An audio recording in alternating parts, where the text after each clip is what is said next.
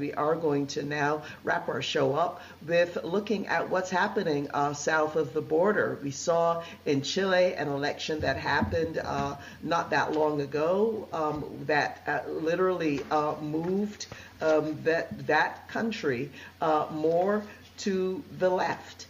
Um, and now there's an election um, in Peru that's being contested. We're going to find out what is going on there, but it looks as though a school teacher, um, a socialist school teacher, may very well become the next president of Peru.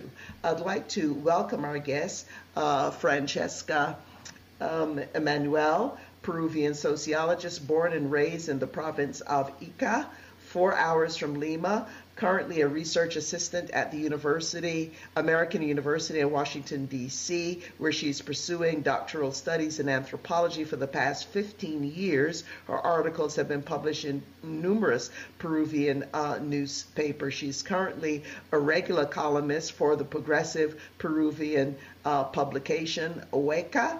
And prior to academia, Francesca was the correspondent for Telesur in Washington, D.C., and a communications director for the Peru based nonprofit Promsex, which advocates for LGBTI rights. Uh, here it would be LGBTQ rights and women's reproductive rights. Her most recent piece in English on the coup in Bolivia was published by the magazine Red Pepper. So, uh, friend, Cheska, we're happy to have you with all of your expertise and experience. Welcome. Thank you. Thank you for having me. So, what's happening with this election? I mean, millions of people on the edge of their seats waiting for the outcome of this presidential uh, election. And it's now uh, down to two, but Pedro Castillo, an indigenous socialist school teacher and union activist, right now he's ahead. Tell us what's going on, Francesca. So yeah, so this is a historic election for Peru because Peru will have, for the first time in its history since it became a republic 200 years ago, a president who comes from the working class, as you said, who is a school teacher, a farmer, a campesino. He's also a leftist, a socialist with some conservative ideas that in the past few weeks he mentioned is willing to evolve um, talking specifically about ideas of supporting abortion or uh, gay marriage. But for example, he met with several LGBTQI and feminist groups and said that he will fight for diversity. Uh, Castillo's president would also shake the geopolitical scenario.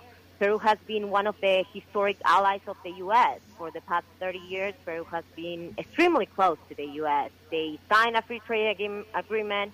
Even in foreign policy, uh, uh, Peru has helped the U.S.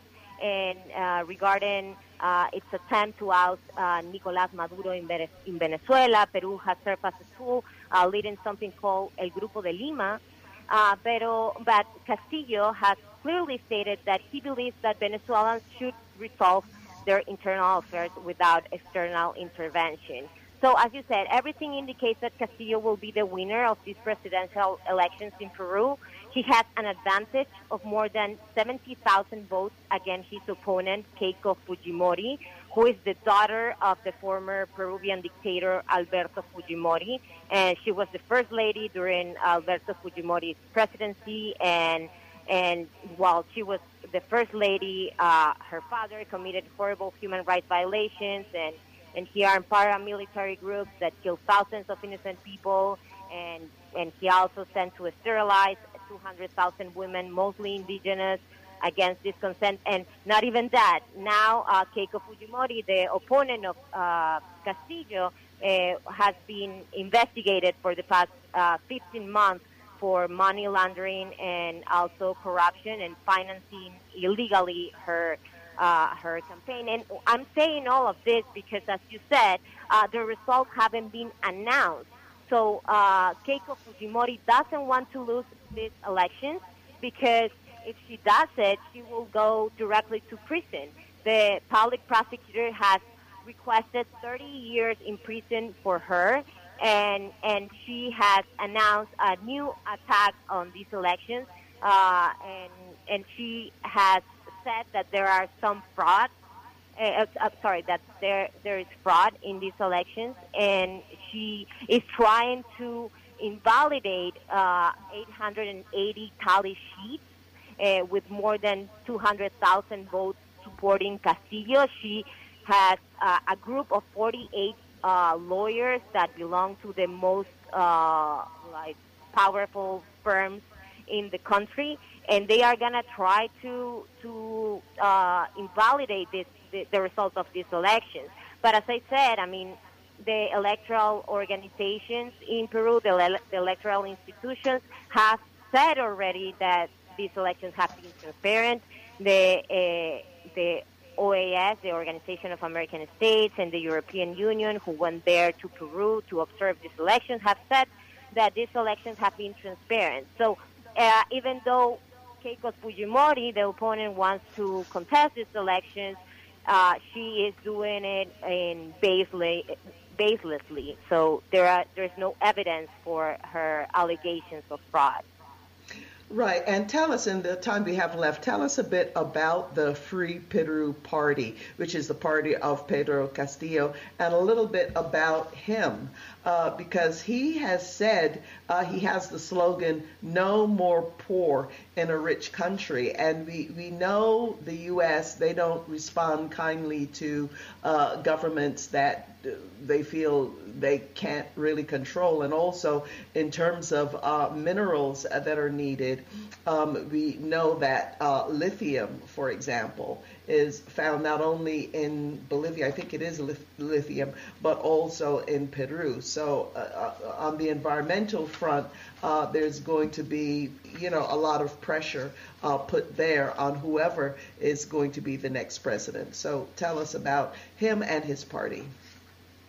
Yeah, his party, uh, as you said, is called Peru Libre. It's not a national party in the sense that it was a regional party, a local party, a small party that became nationally national suddenly.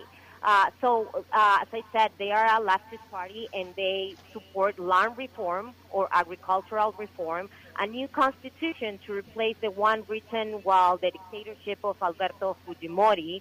And he, he ta- uh, Pedro Castillo has talked about re- renegotiating contracts with transnationals, even renegotiating the free trade agreement with the U.S., which is something that, of course, the economic powers doesn't like. Uh, he has talked about nationalizing strategic resources like natural gas. He hasn't said that he's against mining, but he has said he has said that he supports mining under fair conditions and without uh, damaging the environment. He actually has lived all his life in a in an area called Cajamarca in the interior of Peru, in the in the north of Peru, that has the most uh, number of mining projects in the country. So he has witnesses, with, witnessed how indigenous communities and campesinos have fought against mining projects that have damaged the environment. So uh, this is this is the important part uh, that uh, people should know abroad. This uh, Pedro Castillo is a rural school, school teacher that lived all his life there. We have had other presidents that came from working class backgrounds, but they left and they went to, to Europe or or to the U.S. when when they became like teenagers and they came back and then they came back.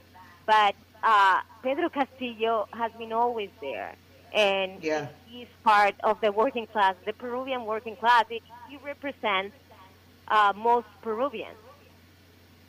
Right. Well, I'm afraid we are going to have to end it there, but we're, we'll wait to see how this happens. And um, Keiko uh, Fujimori challenging um, the election itself. So we'll see how all of this plays out. We appreciate you taking the time to join us. And, and we'll also see, I mean, there was a shift that happened in Chile in the elections. There a shift seemingly happening now in Peru. Meanwhile, in Colombia, a lot of people being killed, et cetera, with massive protests uh, happening on the streets. So a lot going on there south of the border of people trying to fight for dignity and to make change for economic justice. Uh, Francesca Emmanuel, thank you for joining us. Thank you.